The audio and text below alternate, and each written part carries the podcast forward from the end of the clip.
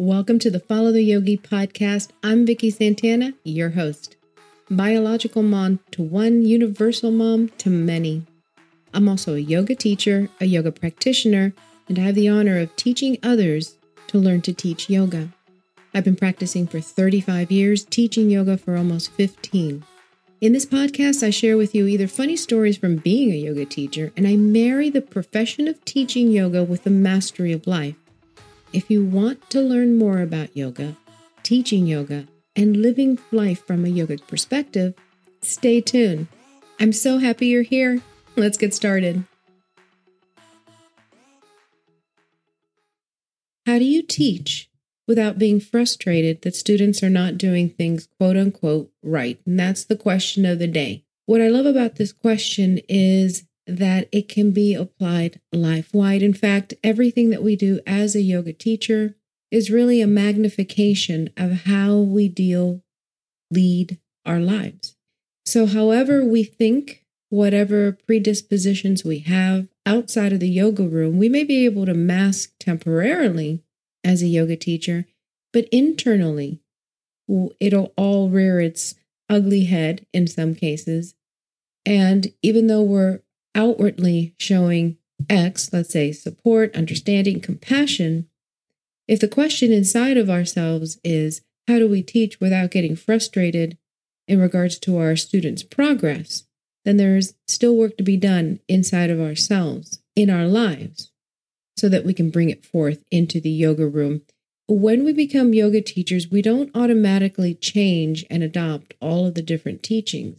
When we become a yoga teacher, what we do is we bring into the yoga room as a teacher the very tools, the very mindsets, the very limitations, limiting belief systems, weaknesses, and vulnerabilities that we already had 30 seconds before we crossed the threshold. To change those mindsets, to reduce the vulnerability and the ego and all that stuff, that comes from our own personal practice outside of the yoga room where we teach. And that's why it's so important to get even deeper into your own practice, because it's the practice itself as an individual that changes our mindset and makes us a better teacher from a mindset perspective. I'm not even talking about the mechanics or cueing or anything like that, because it all starts with our mindset. And from our mindset, our vibration is going to shine through, and what we focus on and how we react to what happens in the yoga room, that is a direct reflection of our own personal practice. And by react, I don't mean what the outside world sees. What I'm getting down to are the inner workings, the things that we know that are happening inside of ourselves, irrespective of whatever mask we put on, so that people don't see what we're actually feeling on the inside. So let's examine what our role actually is as a yoga teacher. Our role is to guide students, to impart wisdom, to share our experience with them. But we do this in such a way so as not to impose our belief systems, our lessons, and the way we do things in our own personal practice. And that can be very challenging, because if it worked for us, then it should work for someone else. And if they can't see that it's going to work for them, then I need to help them see that it's going to work for them. And really, when we get to the point where we start thinking that there's one right way or a few right ways of doing any one thing or getting to a destination, we're no longer talking about the teachings of yoga. We're now talking about dogma. We're also talking about samskaras, or these deep habitual habits that we have deep down inside of us that we use to work this manifest world. So let's take even a step further. We're here to guide them. We're here to suggest. We're here to instruct. But most important to anything else, we're here to witness their journey. And that has a certain level of detachment towards it. Not lack of compassion, not lack of caring, not that we don't have skin in the game, because we are very much part of the journey. But the journey isn't ours. So we provide information, guidance, be a cheerleader, but we do so in a detached way because we're truly only there to witness their journey. And what does that mean? I've said it twice now. So what does witnessing someone's journey mean if it doesn't mean changing their direction or their trajectory? It means presenting what you know best and allowing the practitioner, the student, to be able to take away from it what they need at their time, in their practice, wherever they are on their path. And that takes a considerable amount of emotional maturity on the teacher's part to not take anything personally. We cannot take their successes as personally because we didn't do it. They did it. And we can't take their departure from us personally either. Every relationship with teacher and student has a lifespan. Some are shorter than others. Some are longer than others. Some are for a lifetime. Some are just for a brief moment. But the student will take what they need from the teacher depending on what is going on in their practice and where they are on their path. We give what we have in the hopes that it helps, and we actually try to leave it there.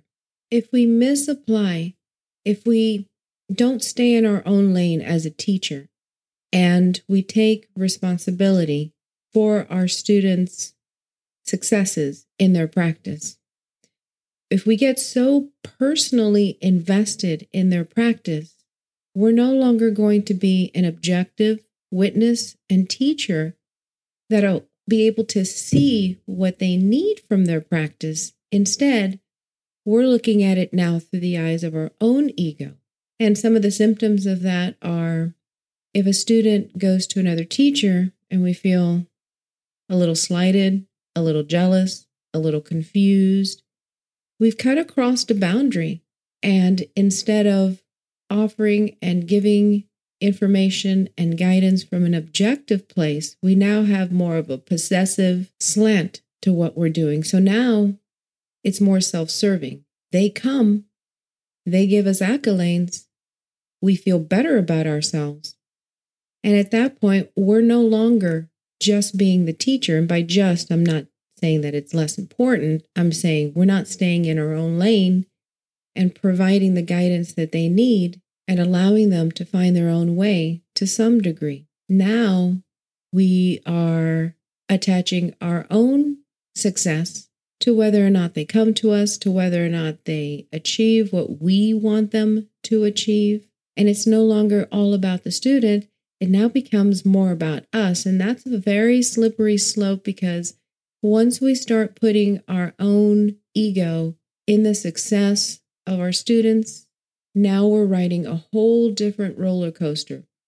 Now, this is a really important point for all teachers. When we step into the yoga room to instruct, to guide, to help, to witness, our likes, our dislikes, our biases don't matter anymore. When we walk into that room, it has nothing to do with us anymore. It is all about the student's experience. And having that mindset is going to help us in a couple of ways as teachers. Number one, it's going to take some of that pressure of performing off of us. Because if we're not thinking about our ego, if we're not thinking about our successes and our failures, we're going to be more comfortable. Providing service is one of the quickest ways to end suffering, and focusing that service on the student instead of how am I going to look? How many people showed up? Did I miss my left from my right? When we take the attention away from ourselves and put that attention onto our students, it takes that pressure off of us of performing. And our ego is no longer going to be stroked or fed or put on alert. And when it's put on alert, it's so funny because when we think that we're performing and we're being watched and we're being judged and all those different things, we are not able to give as good of a class as we could have had we been thinking about what the needs of the students were instead of what were our egoic needs and how do we kind of save face and make sure we don't make a mistake or make a fool out of ourselves. The list is endless, trust me. How do we get into this thinking of something is right, wrong, good, or bad? Well, we can take it all the way back to karma. And I'll just touch on it for just a moment. So we all have a reference point. So karma basically means actions. All actions are one of three kinds. There's white actions, which are good or useful, black actions, which are bad, not useful, and those that are mixed or shades of gray. Now, all of us have an instinctive sense of what is black, white, or mixed. The key is to create a discrimination between these three, and that comes from our higher intellect, our buddhi. Now, these actions, they leave deep impressions in the recesses of our mind.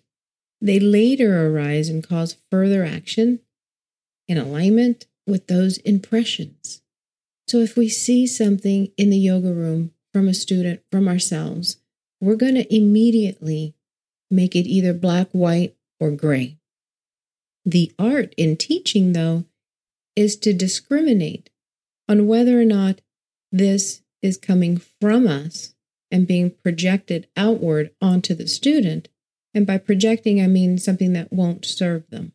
So let's say we walk into the yoga room and there aren't as many people as there were there the last week. If we take that personally, if we see that as bad, and if we see that as us doing poorly as a teacher, that impression is going to make its way out into our actions, into karma, and it'll impact the class. Now, it had nothing to do with the students that are there and everything to do with what our impression is of ourselves as a qualified, good, successful, whatever the adjective is, yoga teacher. But now we've taken something that has registered in the past, some discrimination, some measurement that we use about ourselves, and without knowing, we're going to lay that vibration on top of the current class, thus kind of muddying the waters a little bit and possibly not giving those students in that room the best that we've got, because now it's being filtered through we are less than. And you might be thinking, well, that's all great, Vicky, but that's really challenging to do. How do I cultivate that skill of being able to witness from a detached fashion, still being invested within my lane without being affected by my old script, my old narrative of good, bad, and gray? And this is where your yoga practice as a yoga teacher is invaluable. We learn to become a witness to ourselves first, so that we may lay witness for others. Now, what I mean by laying witness is witnessing the things that we do, the tasks that we do, the mindsets that we have, the emotions that we have, the reactions that we have, basically every single thing that we do. We witness it and we watch it as objectively as we possibly can. Now, one of the reasons our meditation practice is so important to do and to uphold is because that gives us the perfect environment to be that witness. You see, when we're looking at ourselves through this eye, this level of gross consciousness, we're looking at it through the exact same lens of whatever problem we're trying to solve. So maybe you've heard the phrase, you can't solve a problem with the same tools that you created it. You can't see the answer in the same field where the problem was created in. It's the same concept as that. When we find ourselves in stillness, in quietude, we can actually access deeper recesses of the mind. And those deeper recesses are kind of immune to the ego, to the emotions, to the likes, the dislikes, the biases, the rationalizations, the justifications, the self-servingness. So we actually get to see our actions, our reactions, our opinions, our preconceived notions from a more detached place. Not detached as in it doesn't belong to us, but detached in the way that we don't fuel it with all of this emotion that immediately wants to defend us and, justify what we're doing and thinking. We all want to be right, and we all want to be doing the right thing. The problem is that when we're looking at it through this level of consciousness, what's quote unquote right is actually being seen through the ego, which is drawing past solutions to past traumas. And many of those were created in a state of alertness, in a state of fear, in a state of self-defense. So what might have helped us in the past, because we were in kind of like a quasi-survival mode, what helped us in the past may not suit us for this moment, because the same quote-unquote dangers aren't present. It's just a similar situation, but not exactly the same. So we witness ourselves and we become very skilled at separating what actually is versus what actually was. And then we discern from our higher intellect, from our buddhi, B-U-D-D-H-I, we discern instead of react to what the better course of action is for our higher self.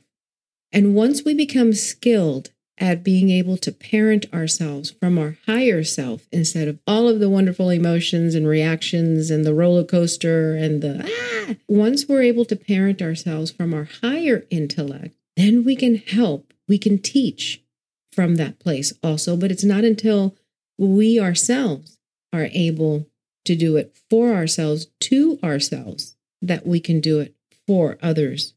Now, I made a comment before that the way we teach is magnified based on who we are when we walk into that yoga room. This same mindset can be applied to everything that has to do in our teaching career. How we feel about a yogic practice. Is this more authentic than, say, another style of yoga? Is this teacher teaching it the quote-unquote right way? Is the way we're doing something better than someone else's?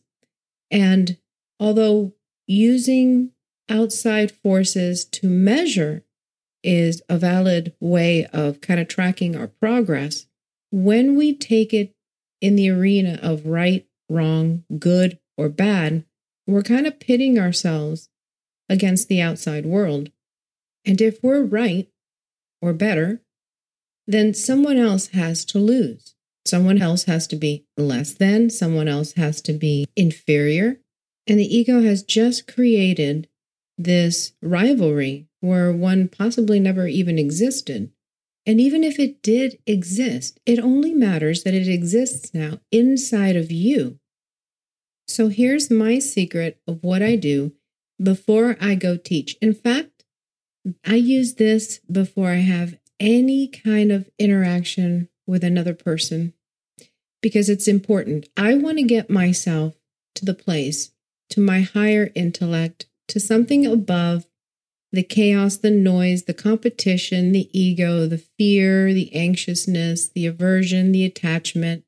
And I want to call upon something higher than myself to be able to take care of this next interaction. Now, I use this before texting. I use this before having a phone conversation. I use this really any time that I'm going to be engaging with other people. So I find a quiet place. Usually I sit in my car for a moment or two before I even get inside of the studio or before I go online to go teach. And I dial into my breath, belly breathing, super important. And I cultivate a nice, slow, even breath where the inhale and the exhale are even with each other.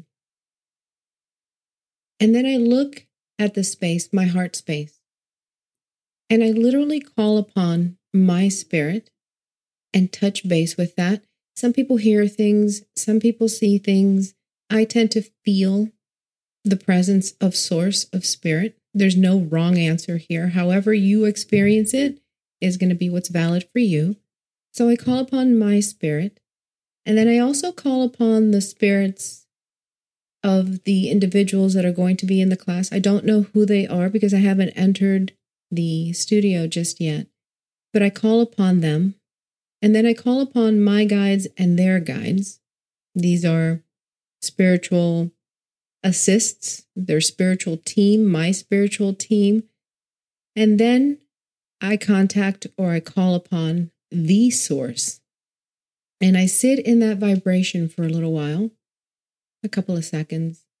And then I ask for these higher selves to actually be responsible for whatever's going to happen in the next interaction that I'm going to have. And what this does is bring about these ribbons of grace to actually take over and do what is best for everyone's higher good. It moves me away, moves all of us away from the low-vibrating, ego-driven, self-serving mindset that causes the suffering. So I literally give this situation that I'm about to go into to something bigger than myself. I do the same on behalf of the others that are going to be there. And of course, I call upon the highest of source and give them the right to work this situation out for the best of all involved. So let's recap a little bit because we went through a lot of information in a short amount of time. The first thing is when we teach, we want to get ourselves into a mindset of providing service instead of dogma. This will help us get out of this right, wrong, gray area kind of thinking. Surrender the class to the students. When you walk in, it's all about them. It's all about their experience. To achieve this, have the mindset of being a witness and start cultivating the ability to witness others by witnessing ourselves.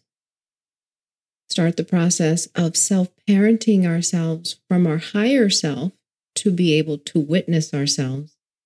And take a moment to surrender whatever you're going to be endeavoring in to something bigger than yourself. Invite your guides, invite the spirits of the others that are going to be involved in this, and give the solution to something bigger than yourself. The Bhagavad Gita tells us that we're responsible for our tasks, but the results, the fruits of that labor, we give that to something bigger than ourselves because that thing that's bigger than ourselves has the best intentions for all involved, not just the one.